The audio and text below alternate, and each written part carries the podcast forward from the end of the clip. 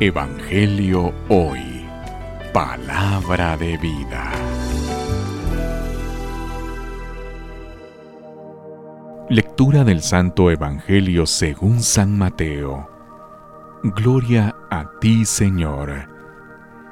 En aquel tiempo volvió Jesús a hablar en parábolas a los sumos sacerdotes y a los ancianos del pueblo, diciendo: El reino de los cielos es semejante a un rey que preparó un banquete de bodas para su hijo.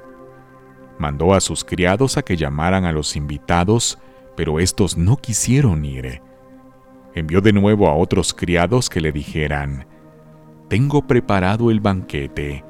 He hecho matar a mis terneras y a otros animales gordos. Todo está listo. Vengan a la boda. Pero los invitados no hicieron caso.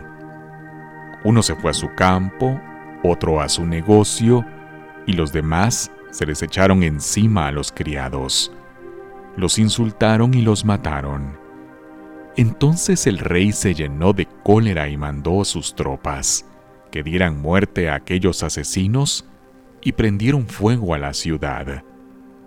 Luego les dijo a sus criados: La boda está preparada, pero los que habían sido invitados no fueron dignos.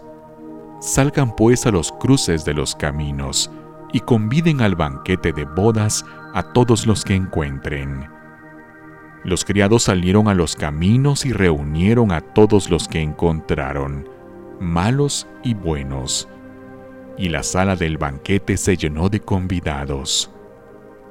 Cuando el rey entró a saludar a los convidados, vio entre ellos a un hombre que no iba vestido con traje de fiesta y le preguntó: Amigo, ¿cómo has entrado aquí sin traje de fiesta?